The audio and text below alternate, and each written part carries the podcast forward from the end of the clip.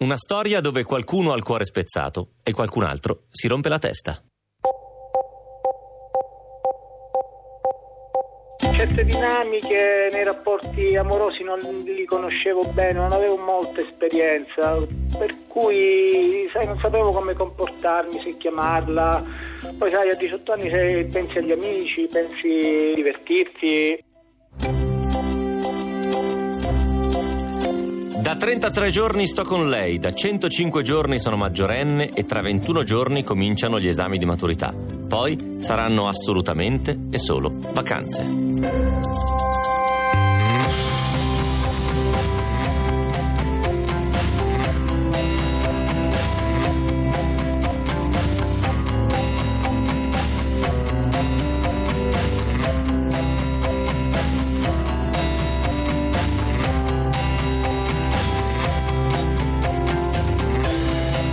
Sono le 22.31 minuti in punto, siamo in diretta da Milano in una tiepida serata di metà ottobre. Questo è Pascal, voi mettetevi comodi, noi cominciamo a raccontare.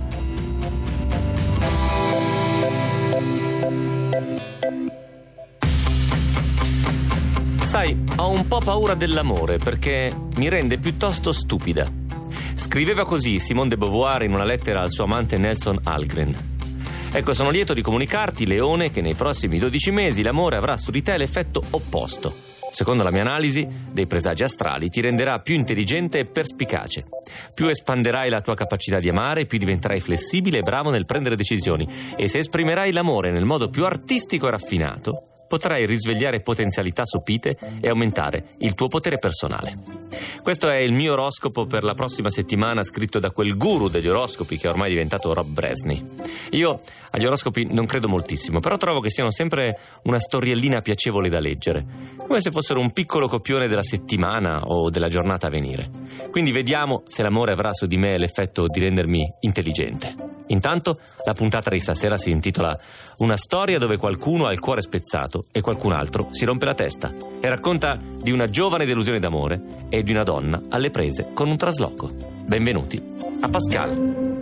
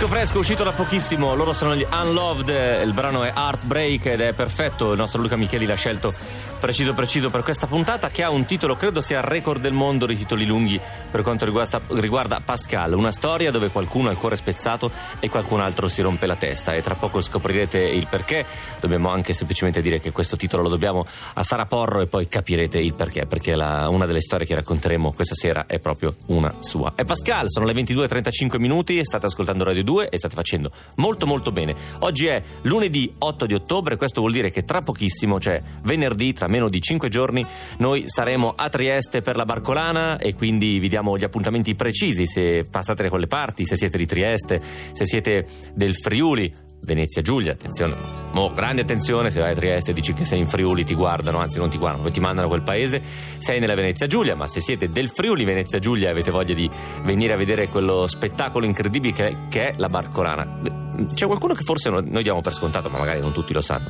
La Barcolana è una regata, cioè è una gara di barche a vela che si tiene da 50 anni. Quest'anno sarà il cinquantesimo eh, anno in cui si tiene la Barcolana, che appunto è una regata velica organizzata dal Circolo Velico di Barcola, che è un, è un piccolo paese alle porte di Trieste. Forse non è nemmeno un paese, forse è un quartiere, però tant'è, si chiama Barcola, da cui il nome Barcolana. L'anno scorso è stata la regata più partecipata al mondo, ci sono state oltre 2000 barche, eh, la RAI con, la TV e con la radio eh, da tempo appoggia e sostiene Barcolana e quindi noi ci siamo per il secondo anno di fila, siamo lì venerdì e sabato. Dove potete venire a vederci e cosa potete venire a vedere e a sentire? Venerdì alle 17 siamo allo stand eh, di, del, di, Radio Rai che si trova nel villaggio Barcolana sul, sul, lungomare. Non potete non vederlo, c'è questo enorme villaggio con stand, si mangia, si beve, eh, si comprano i maglioni. Nel senso che ci, sì. Giulio, tu hai ragione a guardarmi così, però ho comprato un maglione. Tra l'altro, l'anno scorso ho comprato un maglione che ho perso, cioè non, sono, non, non è nemmeno arrivato a casa proprio e ci tenevo tantissimo, devo averlo perso allo stand. Ma questi sono un po' fatti miei. Insomma, siamo al Villaggio Barcolana venerdì alle 17 e leggiamo un bel po' di storie che ci sono arrivate in questi anni. Abbiamo selezionate le migliori e ve le leggiamo. Quindi, se avete voglia di venire, ci sarà un sole splendido questo fine settimana. Ci sarà un po' di vento, ma questo è anche buono per la regata. Quindi, venerdì alle 17 leggiamo un po' di storie e sabato, sempre alle 17, stand della Rai Villaggio Barcolana. Abbiamo un grande ospite di cui vi faremo, riveleremo il nome tra pochissimo. Comunque, è un uomo della vela, è uno degli uomini della vela italiana più conosciuti con cui ci, una, ci faremo una chiacchierata e gli faremo raccontare un pochettino di storie. Quindi se passate da Trieste ci vediamo là venerdì alle 17, sabato alle 17. Un po' di storie e un po' di chiacchiere con qualcuno che di storie ne ha diverse da raccontare. Pascal alla Barcolana, ma anche Pascal semplicemente in onda direttamente per voi questa sera, come tutti i giorni, da lunedì al venerdì, dalle 22.30 alle 23.30. Questa sera con due storie che parlano d'amore o meglio, parlano del momento in cui l'amore si spezza, noi ci guardiamo intorno e diciamo, ah, oddio, e adesso cosa facciamo? Avete presente quella sensazione lì, no? In cui proprio tiri il fiato e non sai cosa, cosa fare, devi raddrizzare tutto. Ecco, sentiamo che cosa hanno fatto prima Vincenzo e poi Sara per raddrizzare tutto. La prima storia, la storia di Vincenzo, la puntata si intitola Una storia dove qualcuno ha il cuore spezzato e qualcun altro si rompe la testa. Pascal, state con noi.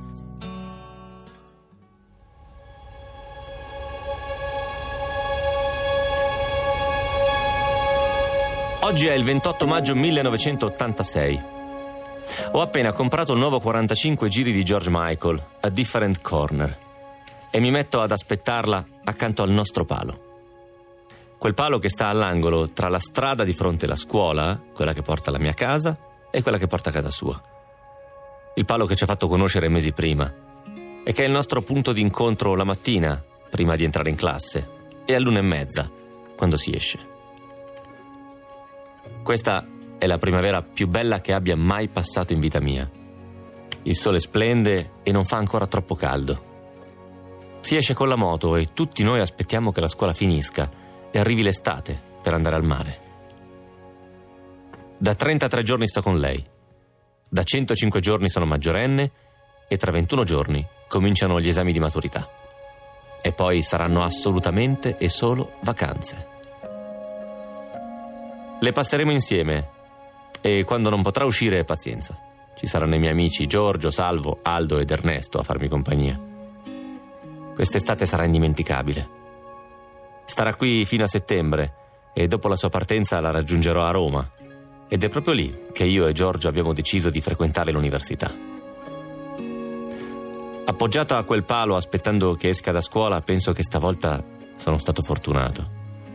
Dopo innamoramenti platonici, dichiarati e non ricambiati, storie non proprio soddisfacenti, sono innamorato di questa ragazza.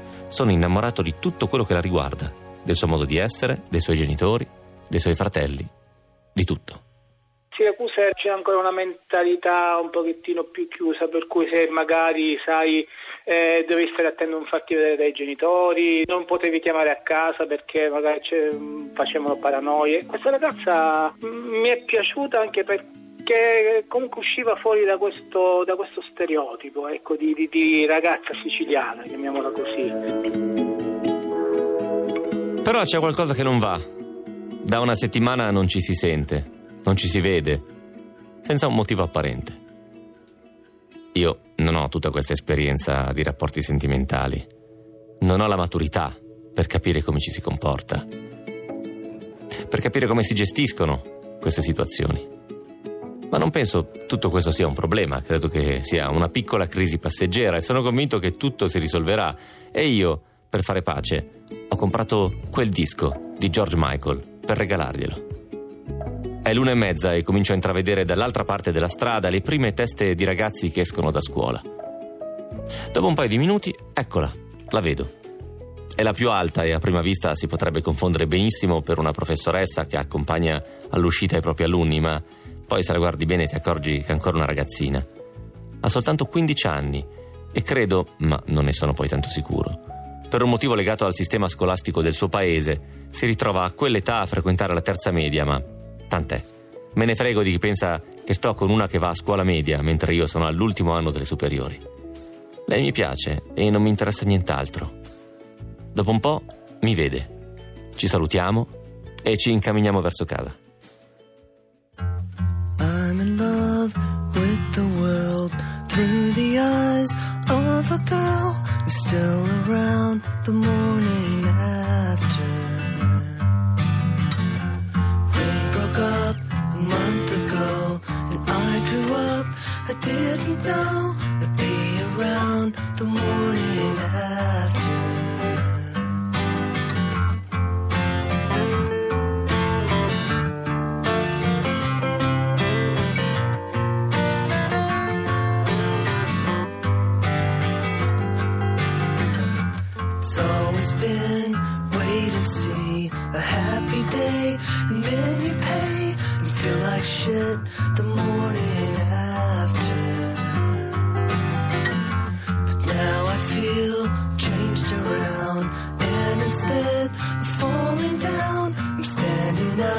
the morning after. Situations get fucked up and turned around sooner or later.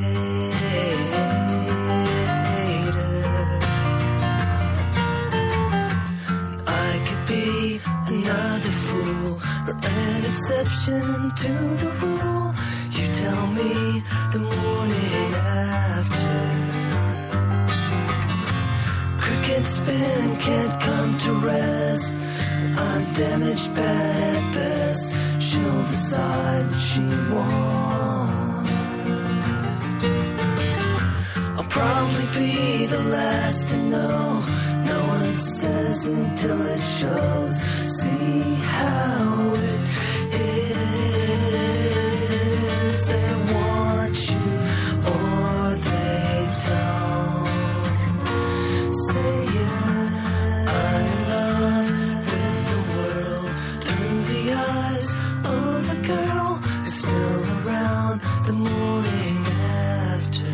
Elio Smith, Say Yes, di sì, le 22.44 è Pascal, è Radio 2, vi stiamo raccontando la storia di Enzo che è un giovane, un giovanissimo innamoratissimo, gli piace tanto, eh, ragazza, gli piace tutto di quella ragazza che ora sta aspettando fuori da scuola, siamo lì con lui, sta arrivando l'estate, lui non vede l'ora di trascorrerla insieme a lei.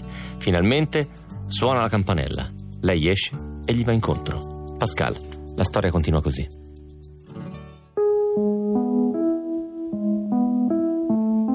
Nei 300 metri che separano il palo e casa sua, ci scambiamo le solite domande di rito. Come stai? Come va a scuola?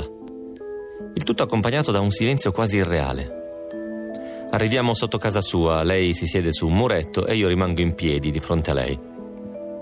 Mi chiede come mai non mi fossi fatto vivo in quei giorni. Ci scambiamo accuse reciproche, ma piuttosto banali. A un certo punto lei, girando un po' la testa di lato e sistemandosi i capelli dietro le orecchie, come faceva ogni volta che stava per cominciare un discorso serio, mi dice che veramente lei lo aveva fatto apposta, per vedere se anch'io l'avessi cercata. E allora ha cominciato a pensare ed è arrivata alla conclusione che era meglio se ci fossimo lasciati. Ora, è probabile che mi abbia detto anche dell'altro, ma in quel momento riesco a sentire solo che era meglio se ci fossimo lasciati. Io rimango impalato lì, con quel disco in mano, non riesco a dire niente. Non mi aspettavo quella frase. Non sono andato a prenderla per lasciarla o, o aspettandomi di essere mollato. Per cosa poi? Fino ad ora non c'è stato mai un litigio, un'incomprensione, niente. Siamo assieme da troppo poco tempo per poter litigare o capire che non siamo fatti per stare assieme. Allora perché mi sta lasciando? Sto lì, fermo, e non riesco a dire assolutamente niente.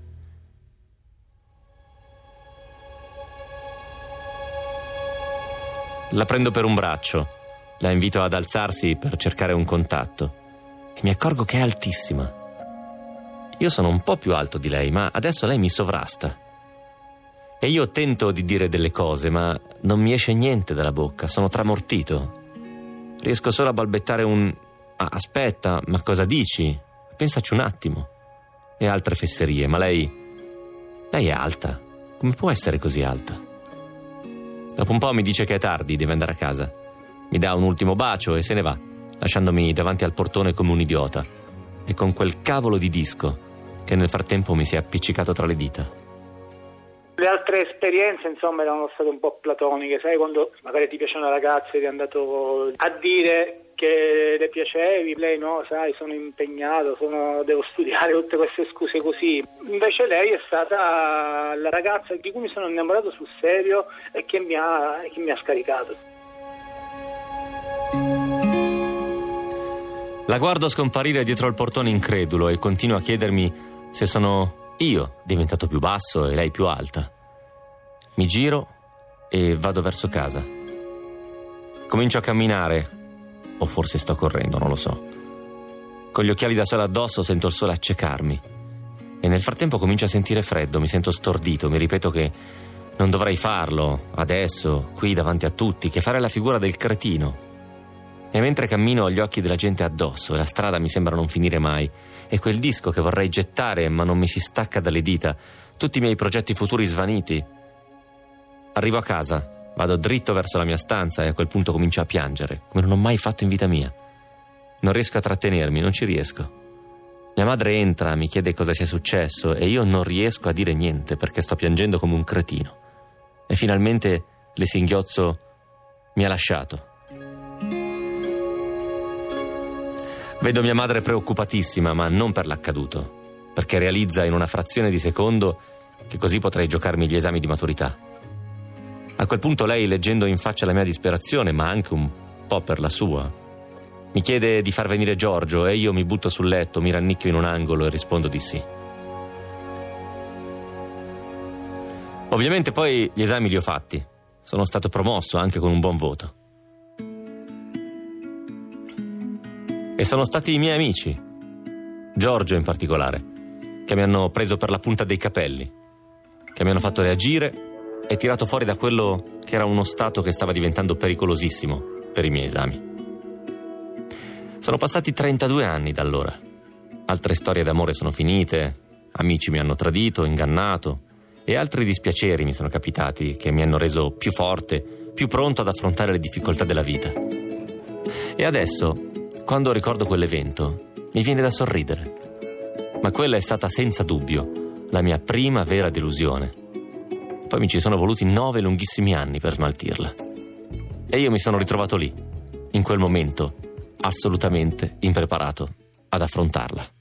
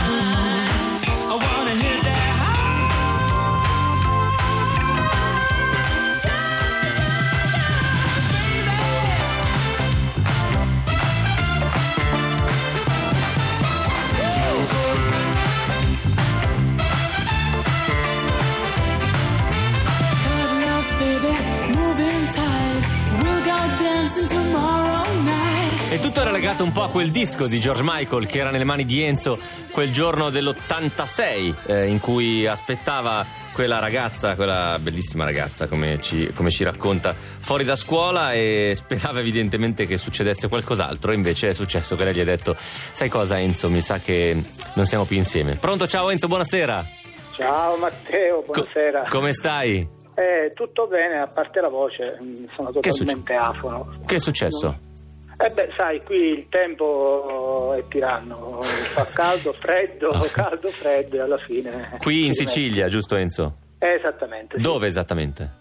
Ma attualmente io sono a Gela per lavoro, e... però il fine settimana scendo a Siracusa. Perché sei di Siracusa.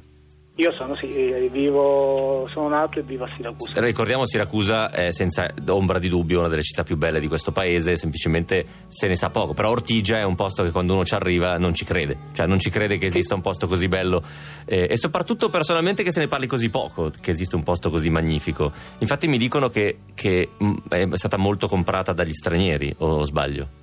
Eh, esattamente, sì. E su- alcuni hotel, insomma, sono stati acquistati da loro. Però, sai, ultimamente Siracusa è stata rivalutata dai turisti, è molto frequentata anche d'inverno. Bene, sono felice per la città. Enzo, veniamo a Eh. noi, veniamo a noi, perché questa storia risale a un po' di anni fa, però mi sembra, mi sembra di capire che in realtà dentro di te è durata diverso tempo. Tu hai detto, Eh. scrivi a un certo punto, ci ho messo nove anni a superare queste cose. Esattamente, sì, perché mh, io sadico eh, non, non l'ho chiusa subito, l'ho lasciata un po' aperta, con, un po' con la speranza, ma poi sai, ehm, alla fine mi sono accorto che avevo un po' idealizzato la storia. Eh beh, di sai, solito, di solito eh, è esattamente così, nel senso che se- soprattutto se c'è poca frequentazione. Perché scusami, lei poi ritorna a Roma, cioè ritorna, va a Roma.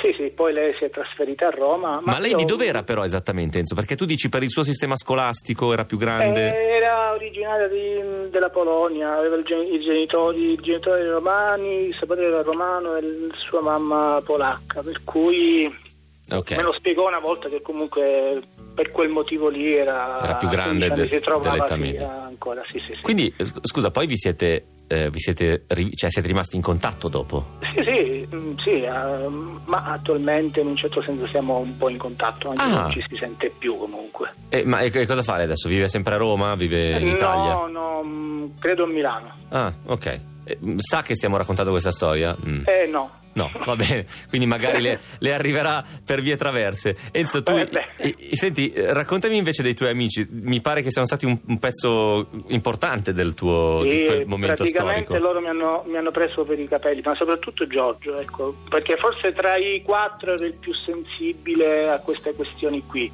per cui ha capito la, la gravità della cosa e mi ha, mi ha aiutato piano piano, mi ha condotto fino agli esami. E Giorgio c'è ancora? Lo, nel senso, vi Sì, frequentate ancora? no, ah, sì, è un amico proprio. Spesso, come sì, sì, ma ci vedremo probabilmente anche a fine settimana. Ah, beh, allora salutacelo Giorgio. Lui lo Eh, sta ascoltando no. però il programma, sì. Sì, sì, sì, le ho detto che comunque ne avrei parlato di lui. Senti, invece raccontaci cosa è successo da quei 18 anni ad oggi, Enzo. Cosa hai fatto? Sei sposato? Che lavoro fai? Sì, ehm, sono sposato con Lucia, ho un bambino di 9 anni che si chiama Raffaele, lavoro eh, in una società di ingegneria che, che opera nel petrolchimico. Ah, Quindi nel polo tipo Priolo, Gargallo, Bravo, Priolo. esattamente, certo. Priolo, Augusta, eh, anche qui a Gela per dire, o piuttosto che Milazzo. Quello continua a essere un posto che dà parecchio lavoro oppure lentamente si sta... È la seconda che hai detto, piano piano. La seconda che non ho concluso, che piano piano Eh, stanno sì, smantellando. sì. No, smantellando il lavoro è sempre minore, piano piano, insomma, non è più come prima. Ok, però questo mi viene da dire che cosa è più come prima. Nel bene, Eh, nel bene e nel male.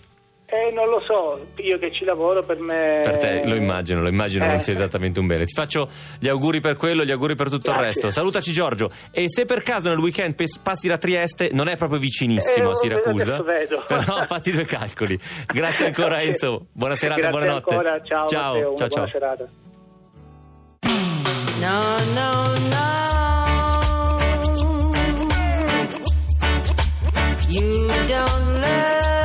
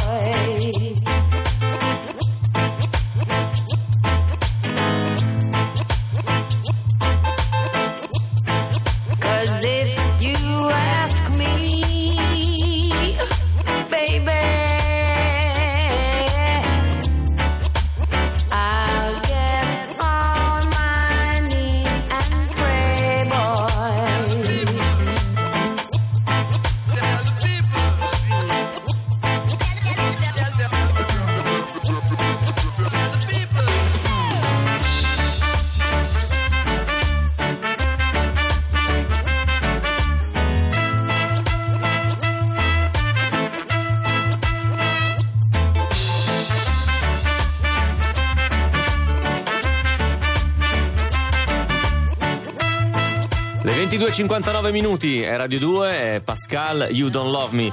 Qua si canta, visto che si parla di amori non corrisposti, non potrebbe che essere così. In questa puntata che appunto ha un titolo molto molto lungo, eh, vi dicevo, questo titolo l'abbiamo scelto proprio perché era il titolo che eh, Sara Porro, che è un'autrice, una giornalista esperta di, di cibo e non solo, soprattutto una, una penna molto molto raffinata, aveva pubblicato sul suo profilo Medium con questo titolo, che era una storia dove qualcuno ha il cuore spezzato e qualcun altro si rompe la testa. E questa è la sua storia. Pascal, state con noi.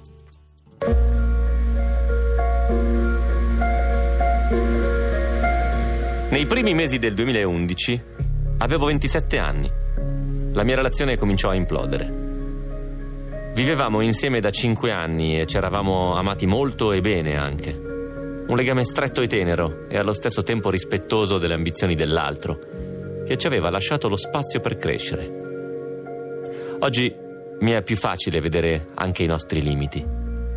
Eravamo troppo giovani, ma soprattutto eravamo cresciuti troppo soli. E così avevamo finito per occupare l'intero orizzonte affettivo l'uno con l'altra. Poi era successo qualcosa, io avevo scoperto la scrittura e il mio lavoro aveva cominciato a cambiare. Lui era impegnato su un grosso progetto imprenditoriale. Improvvisamente diventammo distratti, così abituati alla reciproca presenza da pensare di poterci dedicare ad altro, senza conseguenze. Le prime avvisaglie furono minuscole. Una volta Preparai dei biscotti e glieli lasciai nella borsa del lavoro insieme a un biglietto tenero. E qualche giorno dopo li ritrovai, intatti e ormai possi, nello stesso contenitore. Qualche settimana dopo a lui venne la febbre un weekend in cui io dovevo andare via per lavoro. Lui insistette perché partissi comunque. E ricordo che quando chiusi dietro di me la porta di casa, sentii un'onda di sollievo e di buon umore. Poi le cose cominciarono a precipitare davvero e finimmo per lasciarci. Lui lasciò la casa che dividevamo e andò a vivere da un amico, mentre io cercavo un'altra sistemazione. Rientravo la sera nella casa vuota, mi sdraiavo sul letto e restavo immobile, sentendo più dolore di quello che mi sembrava possibile tollerare. Decisi che due cose erano necessarie. Farmi prescrivere dei tranquillanti e cercare casa, in nessun ordine particolare. Da allora ho scoperto che le benzodiazepine sono la seconda classe di farmaci più venduti al mondo dopo i comuni antinfiammatori e che la maggior parte delle persone ne abusa. Sono farmaci che creano dipendenza fisica e psicologica, perciò vanno presi sotto controllo medico e per un periodo di tempo circoscritto, legato a una grave crisi, una separazione, un lutto, la perdita del lavoro. Nel caso di una depressione, assumere ansiolitici è più o meno la cosa peggiore che si possa fare. Tamponano il sintomo lasciando intatta la malattia, quindi peggiorano la situazione. Detto questo, gli ansiolitici sono un cattivo padrone, ma possono essere un ottimo servitore. Le tre volte al giorno in cui prendevo 13 gocce di N diventarono gli unici momenti della mia giornata verso cui nutrissi una qualche aspettativa. Solo che al principio mi inducevano grande torpore, quindi dormivo sul divano dell'ufficio per una parte non trascurabile della mia giornata lavorativa. Le colleghe entravano tenendo il telefono premuto contro il petto e dicendo a voce bassa: Sara, chiama da Londra il grande capo di asset management di cui seguiamo le pubbliche relazioni. Ci vuoi parlare? O dico che non ci sei?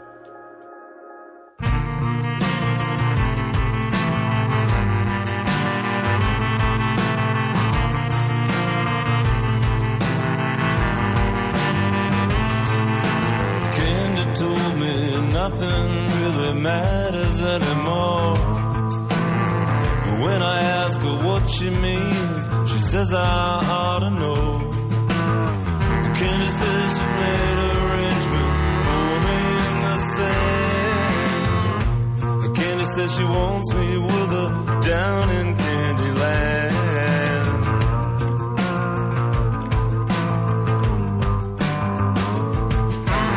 Candy says she wonders why we tried. I couldn't think of what to say. I had no ready reply. Well, Candy says I'd like her where she is.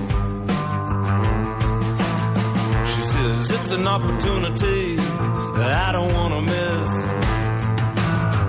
Candy says she's made arrangements for me in the sand. Candy says she wants me with her down in Candyland. Candy says she wants me with her down in Candyland.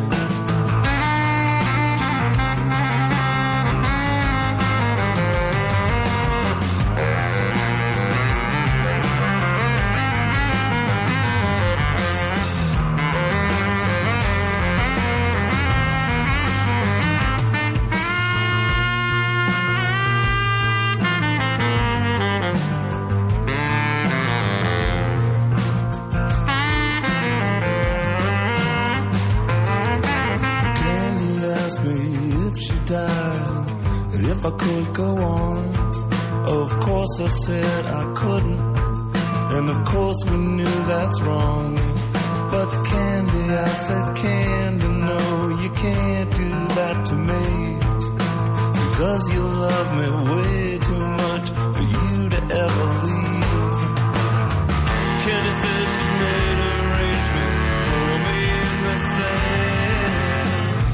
Candy says she wants me with her down in Candyland.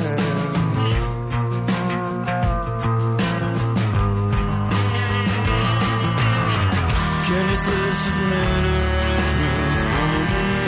sand. And Candy says she wants me with her down.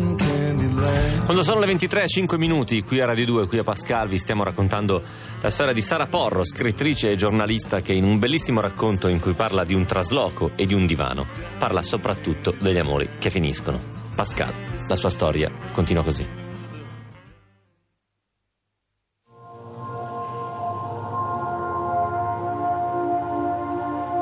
Trovai un appartamento in corso Indipendenza il cui affitto costava metà del mio stipendio. Non potevo davvero permettermi una zona così centrale, ma volevo essere vicina al lavoro così da poter rientrare dal mio cane, Giulietta, in pausa pranzo. Il giorno stesso in cui mi diedero le chiavi decisi di non tornare più a dormire nella vecchia casa. Meglio una casa vuota che una abitata da fantasmi. Trascinai su per le scale un materasso ordinato su eBay e lo buttai in un angolo della stanza. Ci vollero dieci giorni prima di avere l'acqua calda. I passi successivi, smettere di prendere i tranquillanti e acquistare un divano. Collocarli nello stesso giorno mi sembrò di buon auspicio.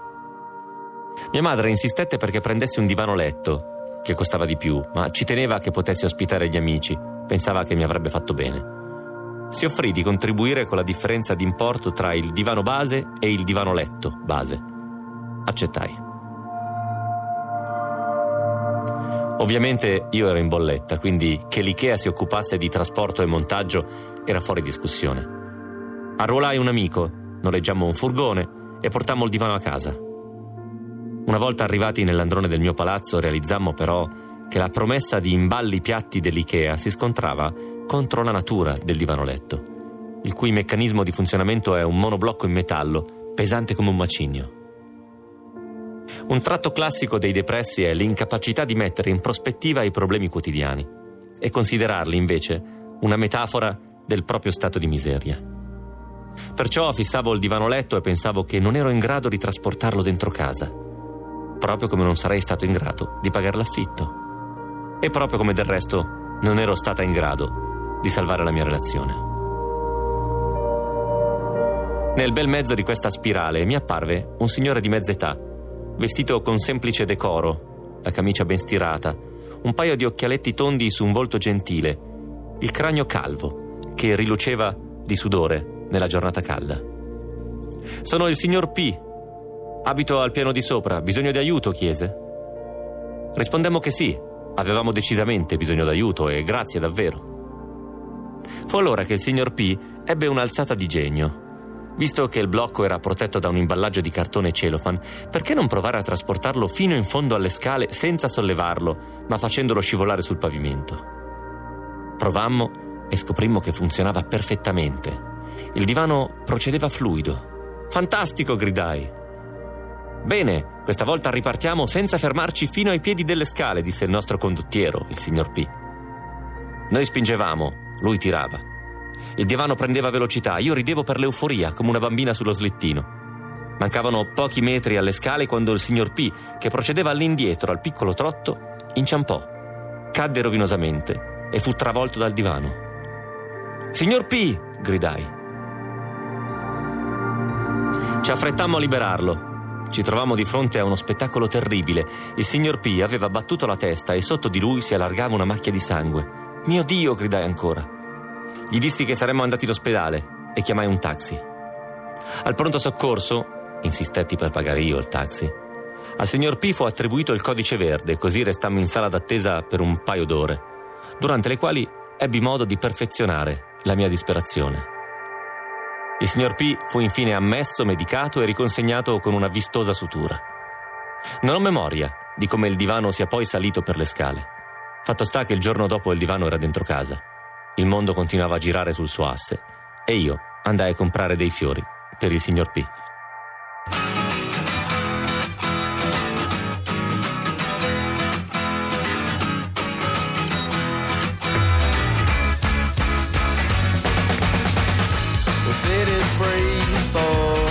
I I don't like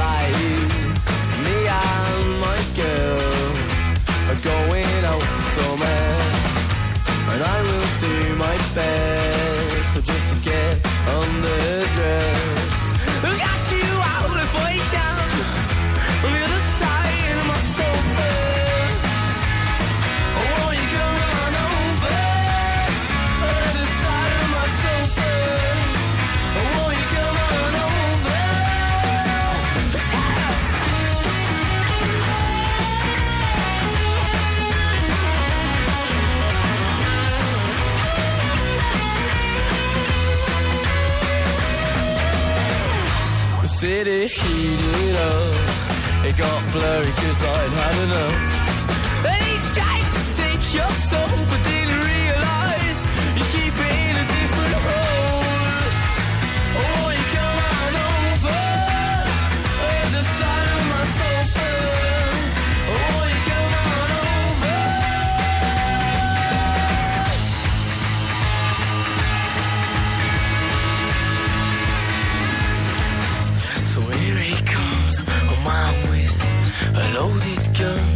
Know if he wants my soul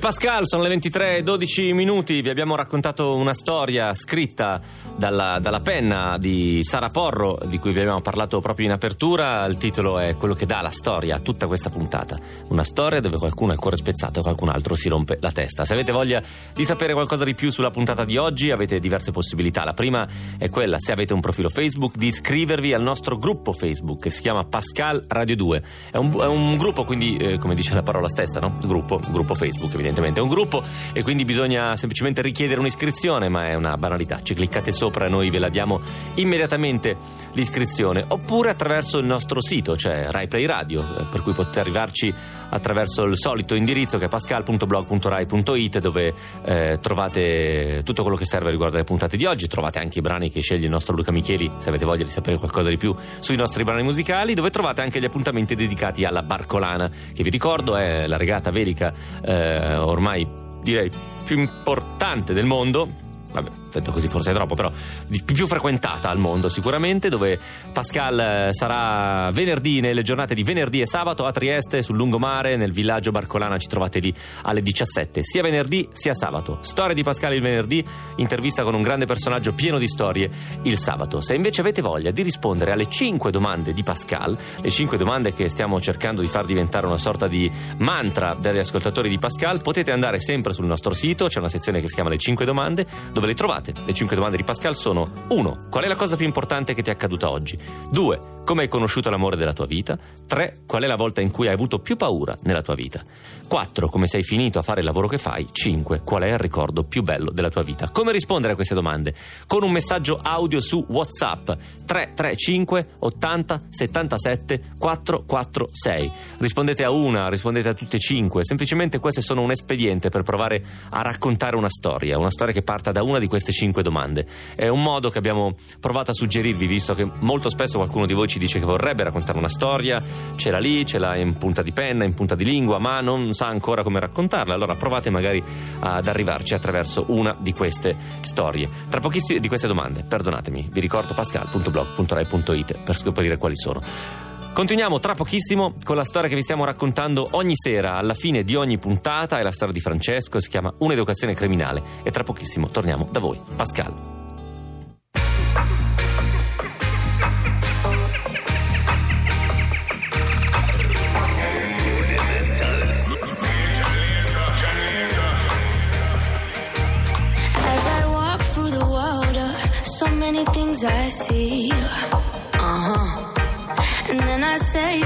Myself, uh, it's never as it seems. Cause I am the one, I rule my world. Nobody rule my destiny. Cause you are the one, you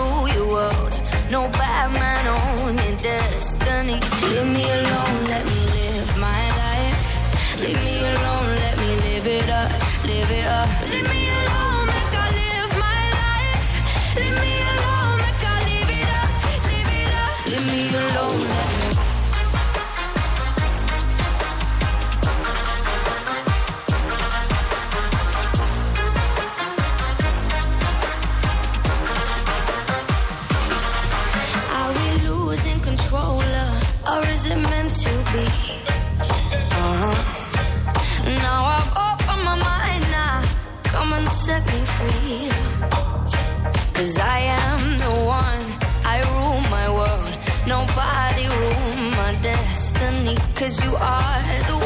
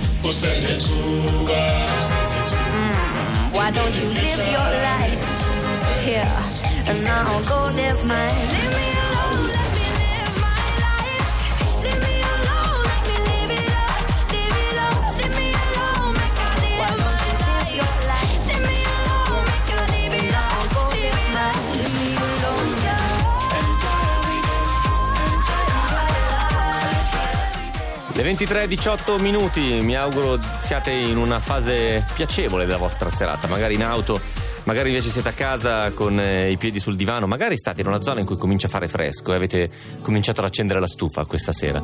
E questo è il momento in cui un pochettino di brividi probabilmente salgono eh, durante la- tutta la puntata di Pascal, il momento in cui probabilmente accade di più, perché cominciamo a raccontare la storia di, di Francesco, che è la storia di un uomo, di un giovanissimo uomo, di un bambino in realtà, perché siamo partiti dall'inizio, che nasce e cresce in una città che è Milano negli anni, fine anni 80, anzi direi mh, nel, nel cuore degli anni 80, perché nasce alla fine degli anni 70, cresce nella Milano degli anni 80, è una Milano che ancora ha addosso un- un un forte odore di città industriale, lo si percepisce dappertutto. E lui ha un padre che è in carcere, prima gli raccontano che in realtà il papà è in carcere perché ci lavora in carcere, poi scopre che non è così, è in carcere perché ha compiuto un crimine, è un rapinatore. E quando esce e fino a lì tutto va bene. Tutto va bene. Quando esce il padre decide di mollare quella vita e di mettersi a lavorare. Si trasferisce a Catania, eh, che è la città eh, dove, dove è nato, si porta via tutta la, tutta la famiglia e paradossalmente quando il, il padre decide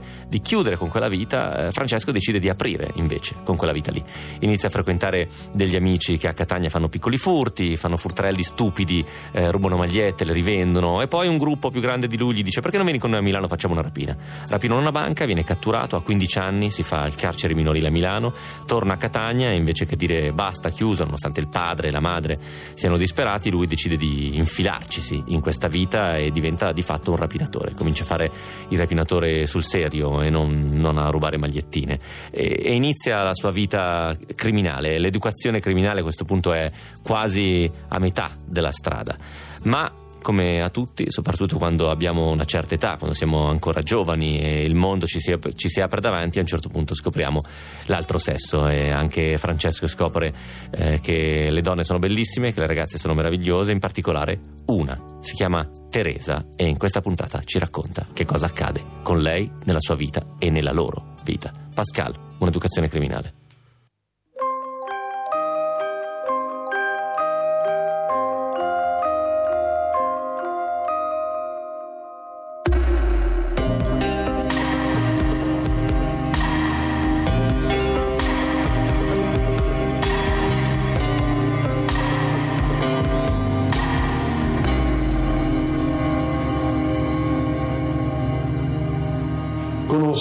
Questa ragazza, la conosco alla playa d'estate, una ragazza del quartiere San Birillo di Catania e una ragazza con dieci fratelli maschi, lei unica femmina, tutti più grandi di lei.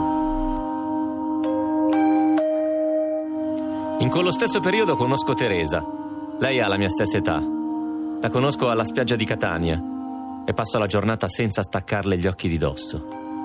Lei è giovane è molto, molto bella, molto passionale, ha gli occhi scuri, i capelli scuri, lunghi. Ha un forte accento siciliano. Nel giro di una settimana in spiaggia ci si innamora e nel giro di un'altra settimana si decide di scappare insieme, di fare la fuitina. La fuitina in Sicilia è una cosa molto seria. Se porti via la donna a una famiglia, la donna è disonorata. Riacquistare l'onore è difficile. Ci devi stare assieme poi tutta la vita. Questi sono i meccanismi della fuitina. E se porti via l'unica figlia femmina in una famiglia dove ci sono dieci fratelli maschi, è una faccenda ancora più complicata. Tutti ormai sapevano quello che facevo e questo in certi ambienti non deponeva a mio vantaggio. I miei erano abituati alle mie fughe, non se ne accorgevano nemmeno più ormai. Per lei la questione era molto diversa invece. Teresa scappa di casa, la porto a Librino e sfondo la porta di un appartamento popolare che sapevo sfitto e lo occupo insieme a lei. Ci nascondiamo in quell'appartamento aspettando che le cose si sistemino da sole. Solamente Giovanni sa dove siamo. Nemmeno mio padre lo sa. Se Giovanni diceva una cosa era quella, se io dicevo una cosa era quella. Fra di noi era così, non si sgarrava. Ci potevano anche torturare, ma era così. Ma perché le cose si sistemino ci vuole il suo tempo. I suoi dieci fratelli la cercano per tutta Catania come pazzi. Scoprono che è scappata con me. Scoprono chi sono e non approvano la nostra relazione. Mi cercano per farmi del male, perché non vogliono che la loro sorella passi il resto della vita con un delinquente. Mettono in movimento molta gente per ritrovarmi. Io non posso uscire, resto per giorni e giorni blindato dentro casa. Contattano Giovanni e tramite lui rintracciano mio padre. Parlano prima con lui. Mio padre, per dirimere la contesa, mette in mezzo un pacere, è un signore del nostro quartiere. E grazie a lui fissiamo un appuntamento. Dopo qualche giorno facciamo finalmente un incontro con il fratello maggiore di lei, che avrà avuto 35 anni, era molto più grande di me. Siamo lì insieme al pacere del librino. Io prometto che ho intenzioni serie, lui mi dice che sono soltanto un balordo, che finirò in galera e la lascerò da sola. Io ribatto coi soliti argomenti triti, fatti di no, no, ma figurati. Alla fine della disputa troviamo un accordo. Io e Teresa possiamo uscire allo scoperto. Siamo stati blindati per una ventina di giorni senza mai uscire di casa. Da quel momento io sono fidanzato con lei, ma è come se fossi sposato. Come se fosse stata mia moglie. Inizia finalmente questa libera e fantastica relazione, siamo innamoratissimi. Lei sapeva quello che facevo, ma non l'ho mai coinvolta. Lei non ha mai visto quelle quantità di denaro. Io davo dei soldi a lei per la casa e tutto quanto, ma non ha mai assistito a giri di delinquenza. Non ha mai visto tutti i soldi che mi giravano. Sapeva che facevo quello, ma domande non ne poneva. Era meglio che non sapesse, preferivo. Invece Giovanni, che anche lui viveva insieme a quella che ancora oggi è sua moglie, era diverso da me. Lui diceva tutto, faceva vedere tutto. Io no. Non mi piaceva coinvolgere Teresa. Ma poi, dopo un anno, che mi piaccia o no, la coinvolgo per forza. E, e così iniziamo questa, questa relazione, innamoratissimi e, e niente, poi accade che eh, dopo un anno io vengo arrestato.